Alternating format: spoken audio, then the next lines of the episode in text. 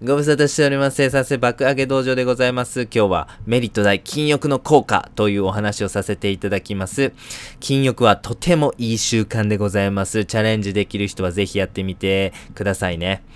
はい、えー、前提なんですけども、私ですね、今、あ2021年4月現在ですね、3年ほど禁欲しております。はい、現在も継続中でございます。この3年間の体験をもとに、えー、禁欲のメリットというものをですね、ご紹介できればと思っております。はい、では禁欲のメリット早速行ってみましょう。まずは体調面でございます。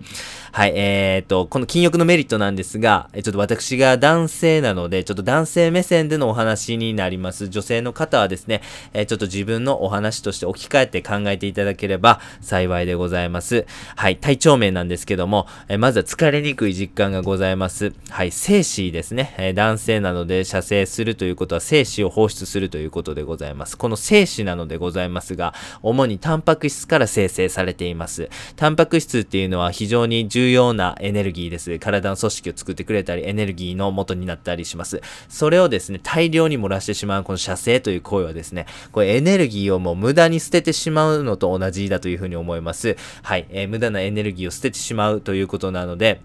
これ疲れやすくなってしまいますよね。はい。それがない禁欲するということはですね、無駄なエネルギーの浪費を、えー、抑えることができるので、疲れにくい体を作ることができます。はい。で、この精子なんですけども、一つでですね、この卵と結び合うことによって、一人、一つの生命を生み出すことができるという、このエネルギーの塊ですよね。これを捨てるのはやっぱりもったいないというふうに思うんです。はい。射精という行為、やはりですね、む、こう、無駄にエネルギーを捨ててしまう行為だというふうに思います。それを防ぐだけでも、え、疲れにくい体というふうなことが、えー、維持できているなというふうな時間ございます。はい。二つ目は吹けないということですね。ちょっとこれは体感、えー、値になりますんでね、ちょっと話半分で聞いていただければなというふうに思うんですけども、先日ですね、高校の友達と久しぶりに会いました。で、びっくりしたんですけども、えっ、ー、と、会う、会った友達がですね、やっぱ太ってて、しかも老けてるんですよね。なんかもう、なんでしょう、なんか象の皮膚みたいな色してるし、あれみたいな。いや、なんか全然、あの、同い年と思われへんなみたいな。ちょっとびっくりしたんでございますが、まあなんかいろいろ話聞いてたお酒とかタバコとかね、すごいやってると。しかもまあもちろんですけど、禁欲してない。まあなんかそういうことが相まってですね、あすげえ老けてんなというふうなことを感じましたね。お前は全然老けへんなというふうに言ってもらえたんで、禁欲のメリットというものが証明されたんじゃないかなというふうに思っております。二つ目ですね。まずは経済面、経済的な面ですね。えー、禁欲はメリットがあるのかというお話に移らせていただきますが、経済的メリットは非常にあります。禁欲することによって経済的なメリット非常に大きいと思います。まず一つ目は、モテたいと思わなくなったということでございます。若い男性は特になんですけども、もうすべての頑張るぞというモチベーションはですね、やっぱモテたいというこの一言に尽きるというふうに思うんです。かっこいい服買ってみたりとか、筋肉つけてみたりとか、髪型ね、ギャッツビつけてカッコつけてみたりとか、インテリアでこだわってみたり、まあ、いろんなことしますよね。いろんなことにお金使いますけども、それすべてのモチベーションは、あもう、あの女の子をね、ゲットしたいとかね、モテたいとか、そういう風なね、えー、モチベーションですよね。禁欲することによってそれらに使うお金金がほぼなくなりました。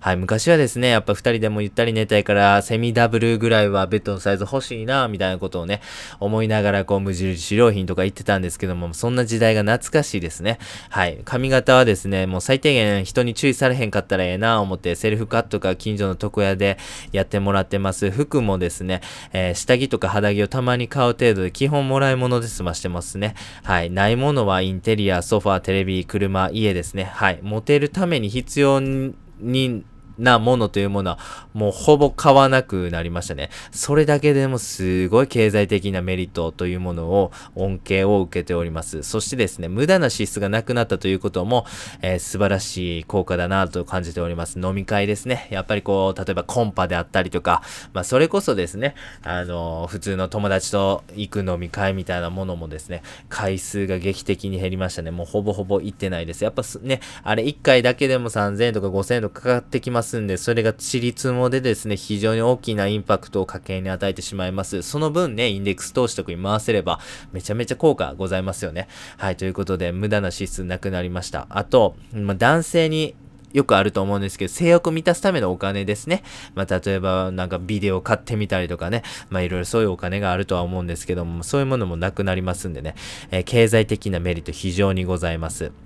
はい。では次は時間的な面でございますね。はい。もうこれはシンプルに時間が増えましたね。はい。えー、特になんですけども、性欲を満たすね、動画を探す時間ですね。インターネットとかでね、あのー、まあ、なんて、まあそういう無夫婦な動画を探す時間でございますね。これバカにならないですよね。もう特に男性の方とか非常にお分かりいただけると思うんですけども、もう夢中になってるからね、時間があっという間に過ぎますけど、ほんま何十分何時間とね、あれ？気づいたらもう全然経ってるやんということでございますございますからね、その時間もしね、読書に当てられてたら多分人生変わるというふうに思います。はい、時間的なメリットも非常にございます。はい、最後ですね、精神面、心理面でございますね。はい、恋愛の本質が知れたということがまず一つ目のメリットでございます。はい、えー、恋愛ですね、えー、恋愛に関して僕の現時点の結論なんですけども、恋愛は性欲だというふうにね、思います。やっぱ恋愛というものは性欲を満たすためにあるんだなというふうに あの考えております。性欲をですね、コントロールできるようになる禁欲を継続することによってですね、恋愛したいということがやっぱなくなりましたね。えー、性欲がなければ恋愛したく、えー、恋愛したい欲がなくなるということはですね、やっぱりまあなんか恋愛ってそういうものなんだと。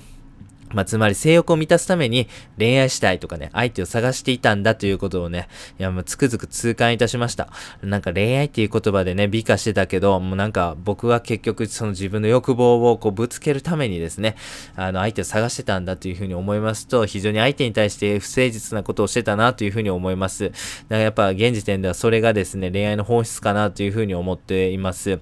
恋愛とか結婚というもの結構冷静に見ることができたんですね。えー、僕はいらないないなと、僕の人生においては恋愛っていうものとか結婚っていうものはいらないなっていうふうなことを感じました。はい。えー、で、二つ目ですね、自信がつきますね。射精ってやっぱり先ほども申してましたけど、エネルギーを放出する行為なんですよね。やっぱ体からエネルギーが減れば減るほど、やっぱり自信を喪失するっていうことはあるというふうに思うんです。特に男性の場合ですね、射精前と射精後でメンタルにめちゃめちゃ違いってありますよね。なんか、あのー、射精後ね、なんかすげえこう自信を喪失したみたいな感じになりませんか？まさにですね、射精によってエネルギーを放出することというのが直接的な原因だというふうに思うんです。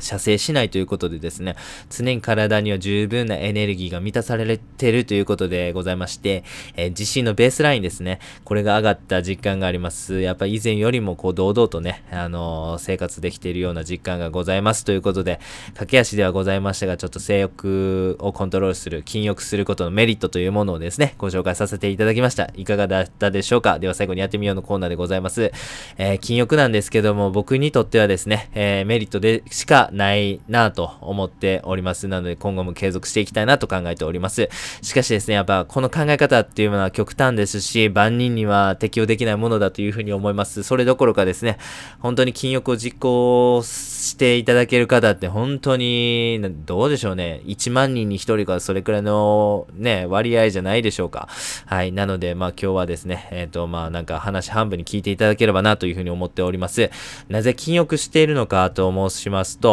えっ、ー、と、これ瞑想を極めたいからですね、はい。深い瞑想をするためには戒律というものを守る必要があります。仏教では10回というものがございます。